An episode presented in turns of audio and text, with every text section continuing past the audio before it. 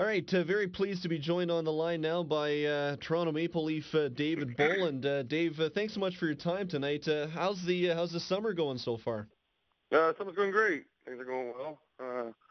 Just been still working on my ankle, getting that stronger, and making sure it's ready to go for next season.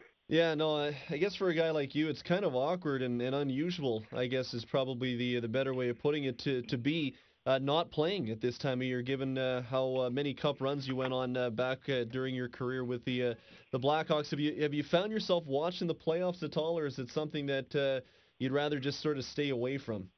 Yeah, you get lost in it. I think you do tend to watch it, but you don't want to watch it because you wish you were back in the saddle, and you wish you were playing in the finals as well, or in the playoffs. But you tend to shy away from the games, maybe not watch it, but I'll take a peek once in a while.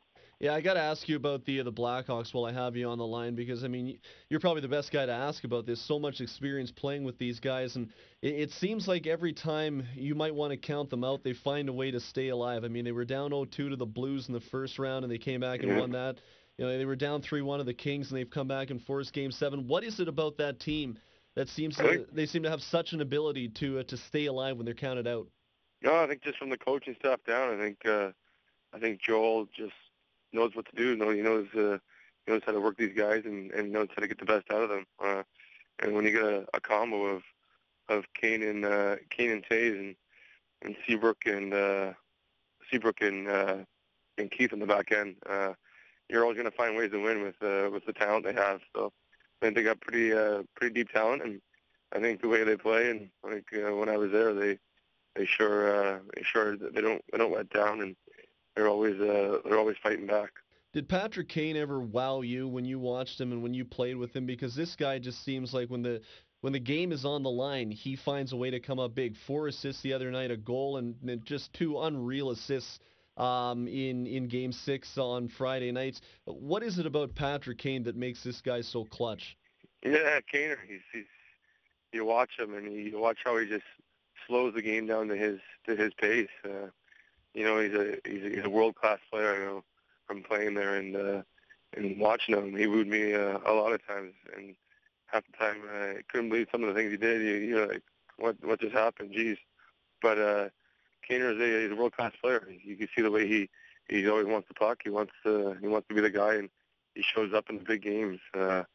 He's one of the best players in the league right now. And just interesting, a guy that it seems to thrive on the big stage, thrive when the most marbles are on the line, so to speak. I mean, do you find playing that there are guys who find ways to be at their best when the most is on the line, and there are other guys that, you know, maybe they kind of shy away, maybe grip the stick a little bit too tight, and they're not quite as good when everything is down?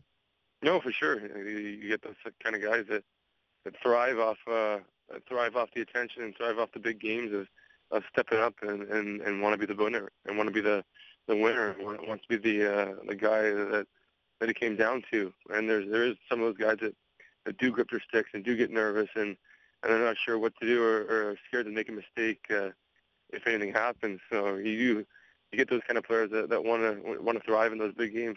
Obviously, you didn't get as much time to play this year as you would have liked, but based on your experience with the Blackhawks and the time you spent this year with the Leafs in the Eastern Conference, what did you notice about the difference in the level of play? Because, I mean, you watch the playoffs in the West this year, and it just seems like it's at another level than what we watch in the East. Yeah, it is a different game style coming from the West to the East. I mean, the East is more a little bit wide open. There's more plays, more open ice in the skating. I think in the West, it's more defense and more concentrating on the defense and a little bit more physical, I think, as well. But there's you get those two different kind of similarities from East to West, and I think when you see it at the end, I think you never know. Any team that comes out of the East or West is going to do well, and I think we'll see what happens here soon. We're about, I guess, 2 months now from the end of the regular season, so now that you've had some time to digest Let me ask you, when you look back at this year with the Maple Leafs, how would you characterize the year that the team had?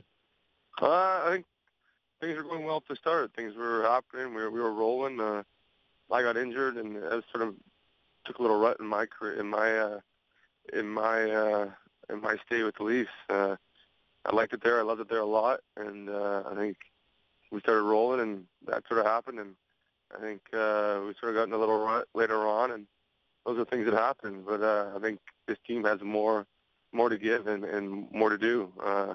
We were right there. I think we just hit a little rut in the road, and we just couldn't get out of it. But I feel we are a contender team, and I feel there's more to do and more to give from this team. Yeah, and I mean, I guess it was especially tough to watch the Habs go as deep as they did, considering that at the Olympic break, both the Leafs and the Habs, I mean, you guys were tied with them at 70 points, and then to see the different directions the two teams went in, I imagine that must have been a pretty tough pill to swallow. Yeah, it is. And now coming over, well, being from Toronto and coming over with the rivalry with Toronto and the Habs, it's one of those things. That could have been us. That could have been the Leafs going that far. So, but I think from the year standpoint, I think it was a disappointing year, but I think we knew what we had to do, and for next season, hopefully. I guess the biggest piece of news that's happened in Leafland since the end of the regular season that most specifically pertains to a guy in your position, potentially at least, contract situation notwithstanding. Randy Carlyle back as the head coach. Your thoughts on that, Dave? Yeah, Randy's a great coach. He's a winner. I think Randy's great with us. He was good with us all season. Just we hit a rut in the road and we couldn't get out of it. You do those, you get caught in those slumps, and it can hurt you in the long run. But I think Randy's a great coach. He's won a Stanley Cup with the Anaheim Mighty Ducks. You know what it takes to win and what you have to get out of the players. So I think Randy's a great coach. How's your recovery coming along? Because obviously that injury was, I think more significant than a lot of people might understand. And I don't think you were at anywhere near close to 100%, were you, when you returned?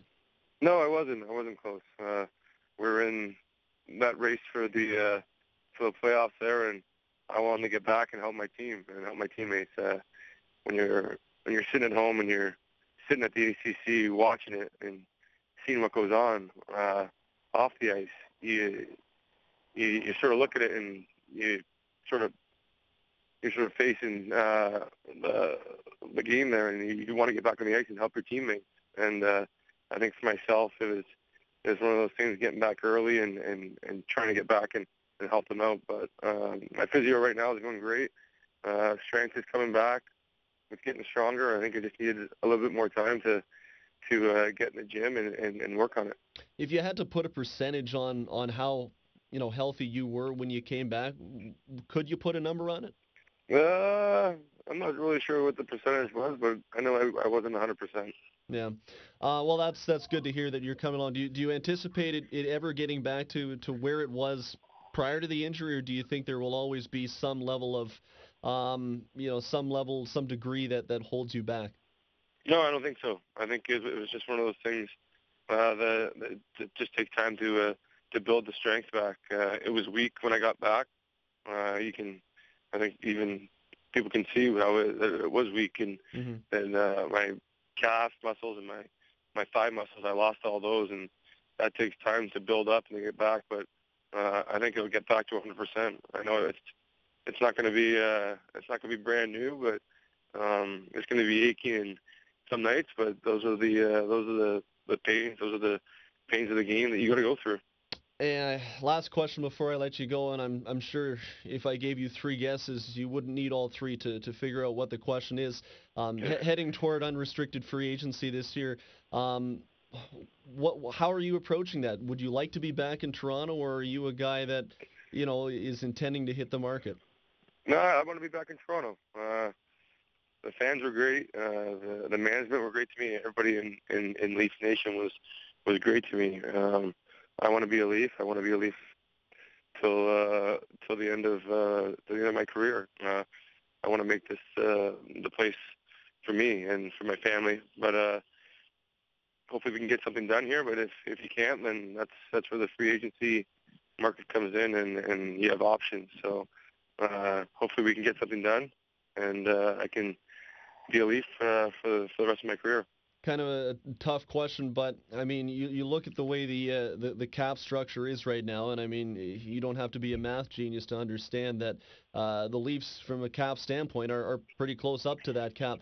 Would you be a guy that would be willing to take a little less if the fit you saw in Toronto was one that you thought was particularly good for you? I'd have to see. I'd have to see what it is, and if it is, then yeah. If not, then it's all a business. Yeah.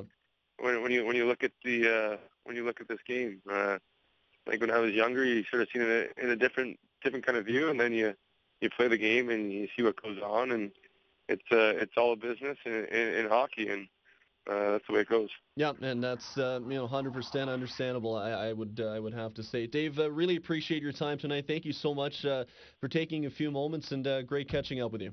No, thanks for having me, and have a great one.